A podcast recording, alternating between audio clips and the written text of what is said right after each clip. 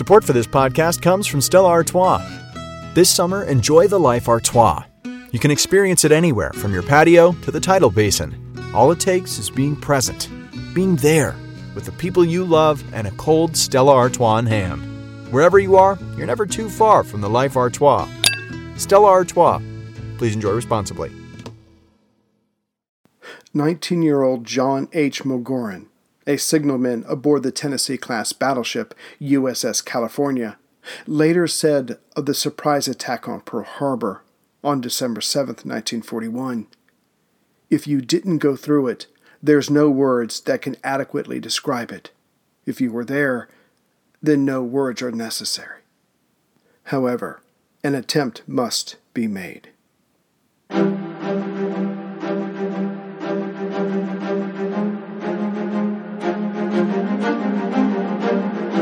Hello, and thank you for listening to The History of World War II podcast, episode 229 The United States First Shot of World War II. Last time, as we saw, the Japanese diplomats, Ambassador Nomura and Special Assistant Kurusu, had delivered the 14 point note from the Empire of Japan only after Operation Z had commenced the air attack on the U.S. naval base at Pearl Harbor.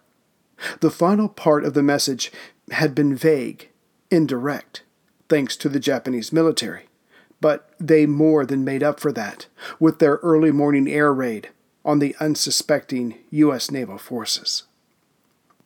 Of the six Japanese carriers that made up the tip of the spear of the Kido Butai, the Japanese strike force, Sub Lieutenant Iyozo Fujita was aboard the Soryu.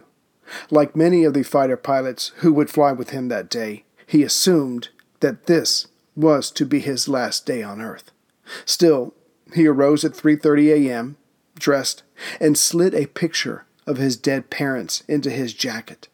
This carrying of a photo of some family member was repeated over and over as were the thousand stitch belts that many of the pilots wore.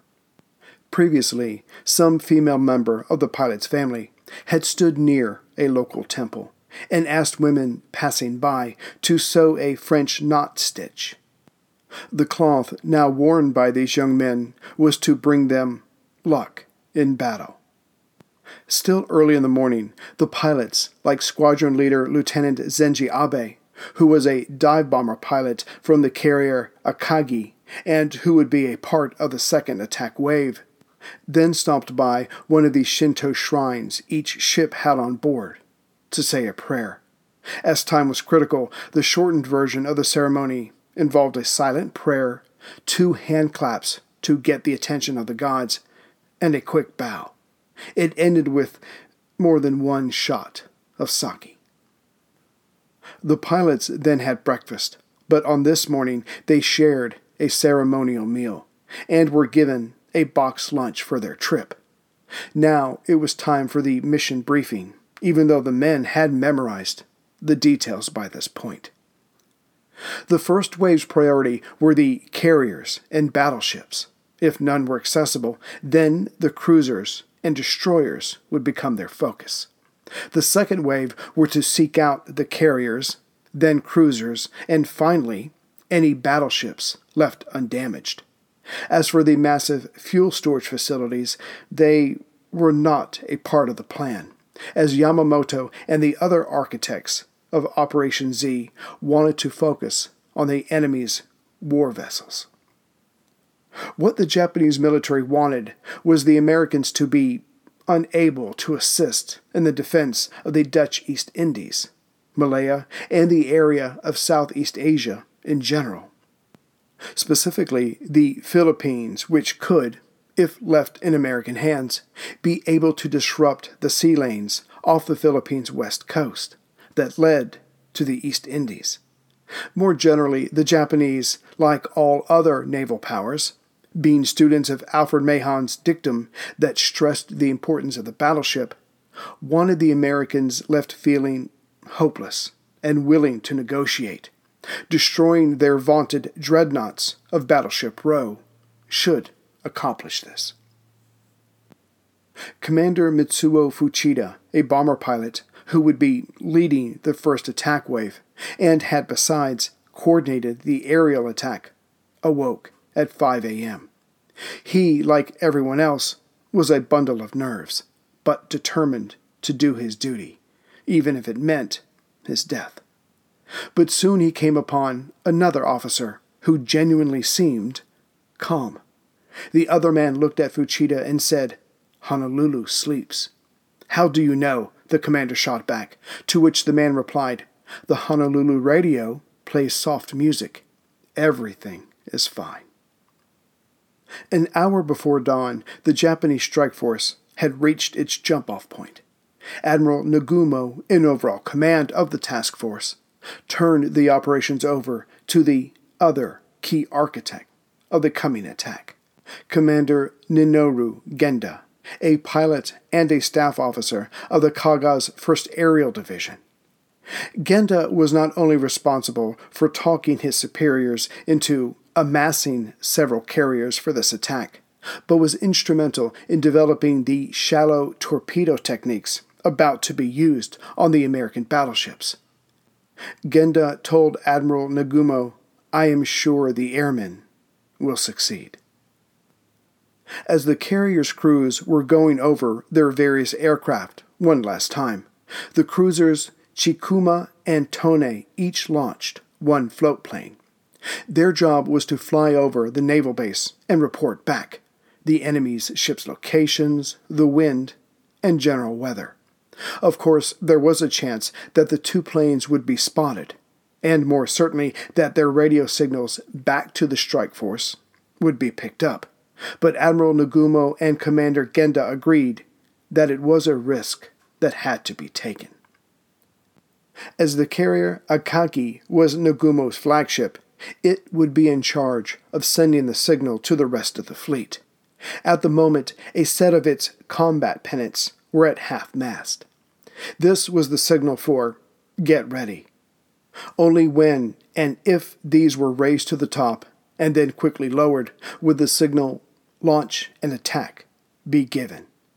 This last gesture was carried out. At 5:50 a.m., with the strike force still some 220 miles or 354 kilometers north of Oahu, the carriers increased their speed to 24 knots and turned in to the eastern winds. Despite the time of year, the sky was clear, though less so over Pearl. However, the waters were anything but. Just before the planes were to start taking off, waves swept over the sides and across the carrier's decks. The flight decks themselves tilted just over 10 degrees. At any other time, no planes would have been risked under such conditions. What with the rolling, the darkness, and the high winds coming over the decks. It was Fuchida's call to make, but he knew what decision it had to be.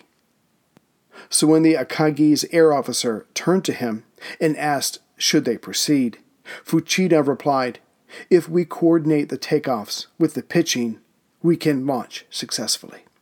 And in this, Fuchida's bomber would be one of the first to launch. The decision made, the battle flag was added to the Z flag from the Russo Japanese War. But it was a green lamp waved in a circular motion that signaled takeoff. The Zero fighters took off first from the carrier Soryu, and like Fuchida, timed it to leave the deck just before the massive structure started its downward pitch.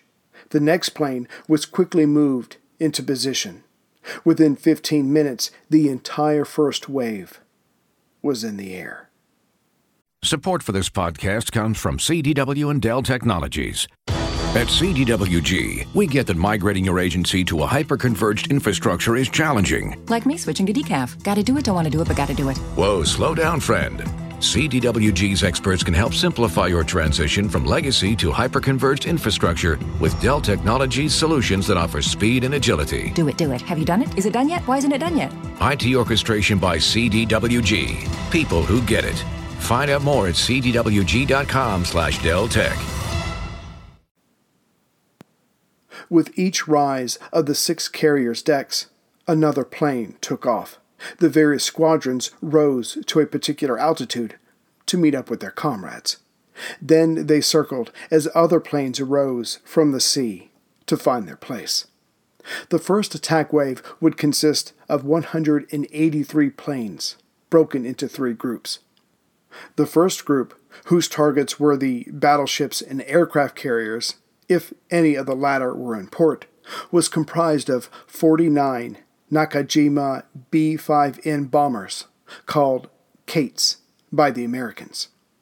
Then there were the 40 B 5N bombers armed with Type 91 torpedoes, which had wooden aerodynamic stabilizers attached to the tail fins, which would come apart when they hit the water. This was to help them strike at the ships in the shallow harbor. The second group was made up of 51 Aichi D3A Val dive bombers, or VALs to the Americans, which carried a 550 pound general purpose bomb. Their targets were the airfields of Ford Island in the center of Pearl Harbor and Wheeler Field, five miles or eight kilometers north by northwest of Ford Island. Being a part of the first wave, their targets were the American airplanes on the ground, as to negate any American response when the second wave came, but also to make sure that the enemy did not launch its own air attack at the Japanese carriers should the Americans discover their location. The third group of the first wave was made up of 43 Mitsubishi A6M Zero fighters who were also to go after American planes parked at Ford Island, Hickam Field, just south of Battleship Row, Wheeler Field, and Barbers Point, to the southwest of the stationary battleships. As for these Zeros, Japanese underappreciated fighters, at least by the Americans and British, back in 1940, Commander Genda had been sent to London during the Battle of Britain as a military attache. With his knowledge of aircraft, he surmised that the A6M0 was more maneuverable than the Hawker Hurricane Mark I, the Supermarine Spitfire Mark I, and later the Messerschmitt Bf 109E. The Zero, at least compared to the Allies' earlier fighting aircraft, could climb faster, turn tighter, and cruise longer. However, the Zero had its drawbacks. Most importantly, the Zero, probably because of its maneuverability, did not possess self sealing tanks, that is, two layers of rubber, one vulcanized and one natural, that would plug up a leak if the bullet went through the fuel tank in its wings. In time, the American fighters, which had the rubber coating, would take advantage of this. But during the first days of war, with the Japanese pilots having gained much experience in China and in possession of such a quick, powerful aircraft, getting close enough to a zero to take it out presented its own problems. And the pilots about to attack Pearl Harbor had been strenuously training for 10 months. So the Zeros, along with the dive bombers, would hit the Americans' defenses, while the B 5N torpedo bombers would make for Battleship Row on the southeastern side of Ford Island. There, seven battleships were in dock, along with the repair vessel Vestal. The USS California, another battleship, was just to the south of these seven vessels, preparing for inspection. The B 5N bombers could release their torpedoes while at relatively fast speed, but for this attack, they would slow down to almost a stalling speed and lower themselves to a mere 25 feet above the waves. Their goal was to sink the battleships on the outer ring, as the battleships were mostly stacked in twos or double berthed side by side. It would be Fuchida that would lead his high level bombers that were to target the inner ring of battleships along Battleship Row. Going back a few hours, at 3:42 a.m., the American minesweepers Condor and Crossbill were patrolling 13 miles southwest of Pearl's entrance. That's when the Condor's watch officer, Ensign McCloy, saw a strange shape some 100 yards off. Whatever it was, it was not a wave, too consistent, and whatever it was, it was heading for the harbor's entrance. McCloy got someone else to look at the object through his binoculars. The second man said, That's a periscope, sir, and there aren't supposed to be any subs in the area. It was then the object turned abruptly. Perhaps it had spotted the condor at the same time McCloy spotted it. The condor signaled the nearby destroyer, USS Ward, giving what information it could. The Ward's captain, Lieutenant William Outerbridge, was awakened. It was his first day on his first patrol of his first command. But to his credit, Outerbridge sounded general quarters and had his men search for the sub with lookouts and sonar. The search went on for about an hour, and then the ward was moved closer to Pearl's entrance. Because, for one, they certainly hadn't found anything, and two, it was last spotted heading for the harbor. Yet the destroyer could not regain contact, and the hunt was stopped at 4:43 a.m. Just 3 minutes later, the second minesweeper, Crossbill, was due to come back to Pearl, so the crew in charge of the anti-torpedo nets opened the gate. The Crossbill went past the crew at 5:32 a.m. As the Condor was also due to report back in, the gate was left open. Additionally, as a tug was to leave soon after, the crew decided to leave the gate open. Hence, the net that was to stop any normal sized sub from gaining entrance was left down from 4:58 to 8:40 a.m. The Japanese midget subs had that much time to enter the harbor to make ready for their attack. When all 183 aircraft of the first attack wave were in their various formations, they turned and made for Ford Island. Fuchida and his high altitude bombers were at 9,800 feet. To his left were the dive bombers, under the command of Lieutenant Commander Takahashi at 11,000 feet. It's worth noting that Takahashi would be the first pilot of the attack to drop his bombs. But as will be seen, his being the first gave the Americans a slight warning before Battleship Row was attacked. To Fuchida's right were Lieutenant Commanders Shigeharu Murata's torpedo bombers at 9,200 feet.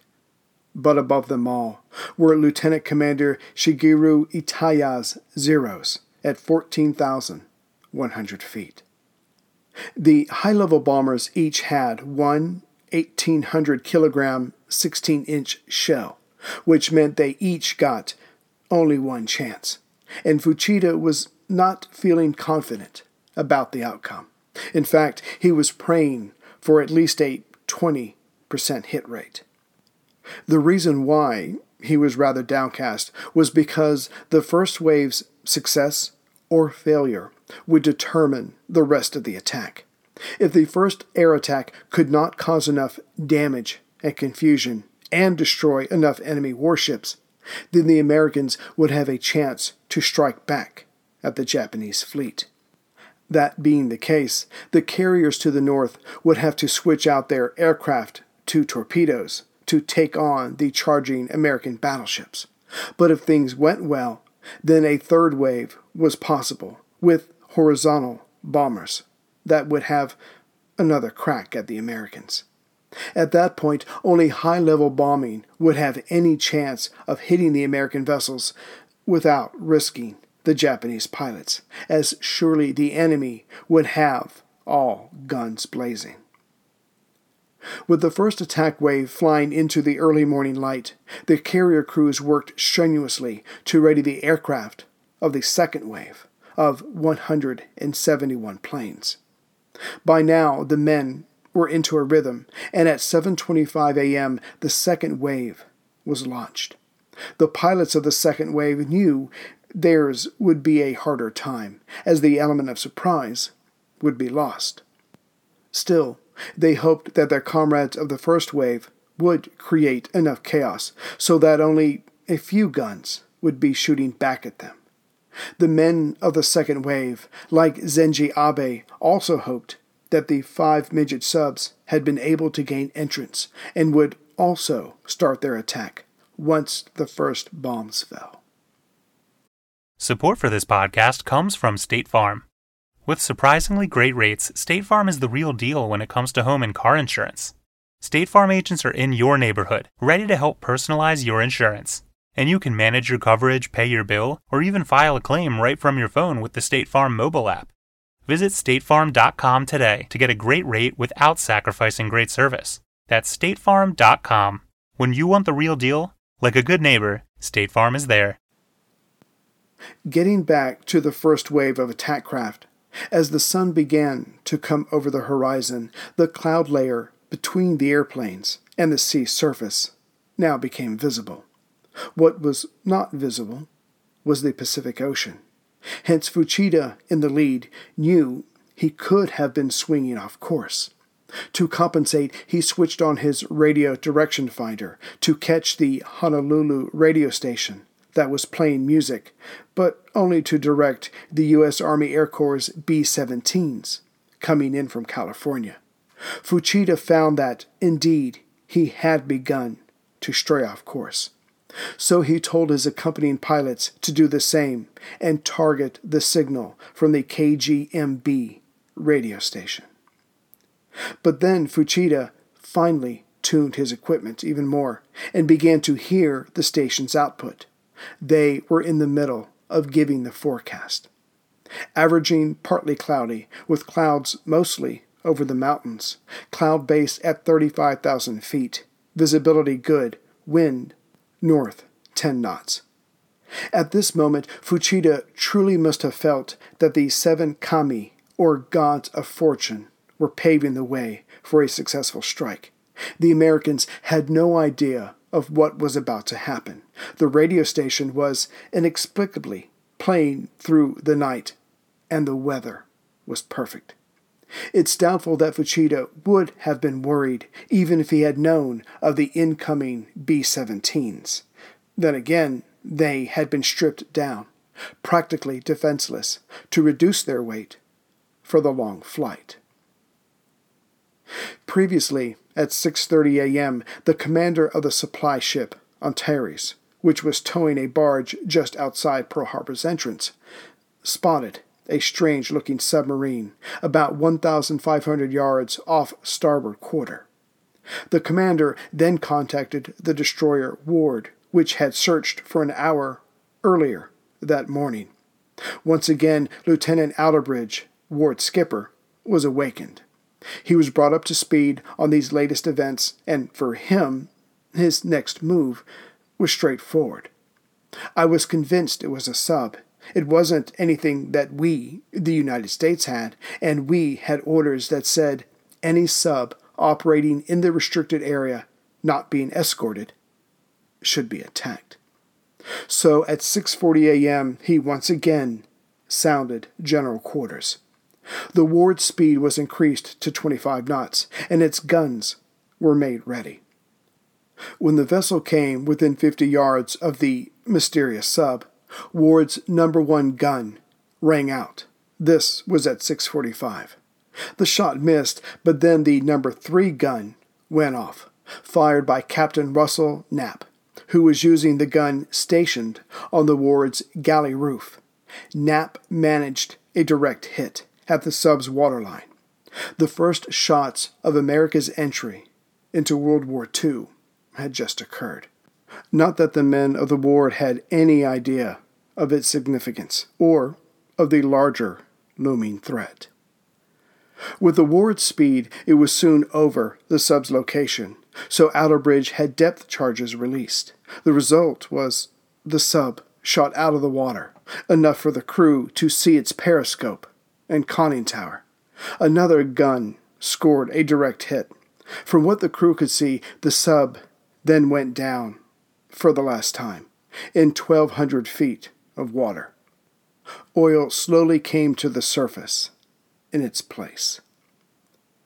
With the excitement over, Outerbridge reported the events to Commander McGinnis of the Patrol Wing 1 at the Kaneohe Naval Air Station. At 6:53, Outerbridge gave the same report to the watch officer of the 14th Naval District.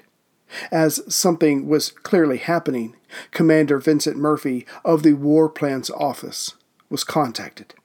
He looked up the latest plans in case of war and saw that it was his duty to contact the carriers to bring them back to Pearl with their task forces. On up the chain of command, that morning's actions were sent. Some believed it was real, others that this was just the latest of numerous sightings by excitable young and or inexperienced men.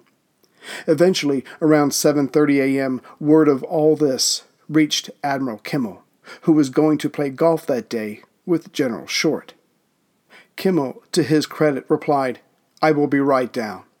However, he was of the opinion held by Admiral Claude Bloch, commander of the 14th Naval District, who wanted more information, preferably verification, by another ship, before taking more drastic action. It should be noted that if this decision turned out to be a mistake, then Kimmel, the ranking officer, not Bloch, would be held responsible. And then at 7:33, General Marshall's warning that at 1 o'clock Washington time, the Japanese ambassador was going to deliver an ultimatum to the White House and had been told to destroy his code machine, arrived. It came three minutes past the actual deadline. However, Marshall's message continued We are not sure what exactly this entails. The Army office in Honolulu was also told to warn the Navy. However, as Marshall's message was not marked urgent in any way, it was given to a messenger boy who would deliver it sometime that day. 7:33 a.m. was 1:03 p.m. in Washington, 3 minutes past Foreign Minister Togo's deadline to have the 14-point message delivered. But as we have seen, Ambassador Nomura had not yet handed the papers over to Secretary of State Hull. At that moment, Fuchida's first attack wave was only 35 miles or 56 kilometers north of Oahu.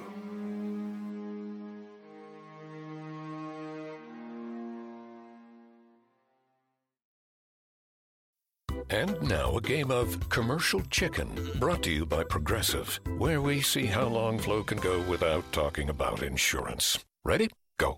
So the the weather is just all over the place lately, right? One day it's hot, and the next day it's uh, it's windy for a while. It's like make up your mind already. Drivers who switch to Progressive could save big. Okay, you win. We can't help but save customers money. Progressive Casualty Insurance Company and Affiliates.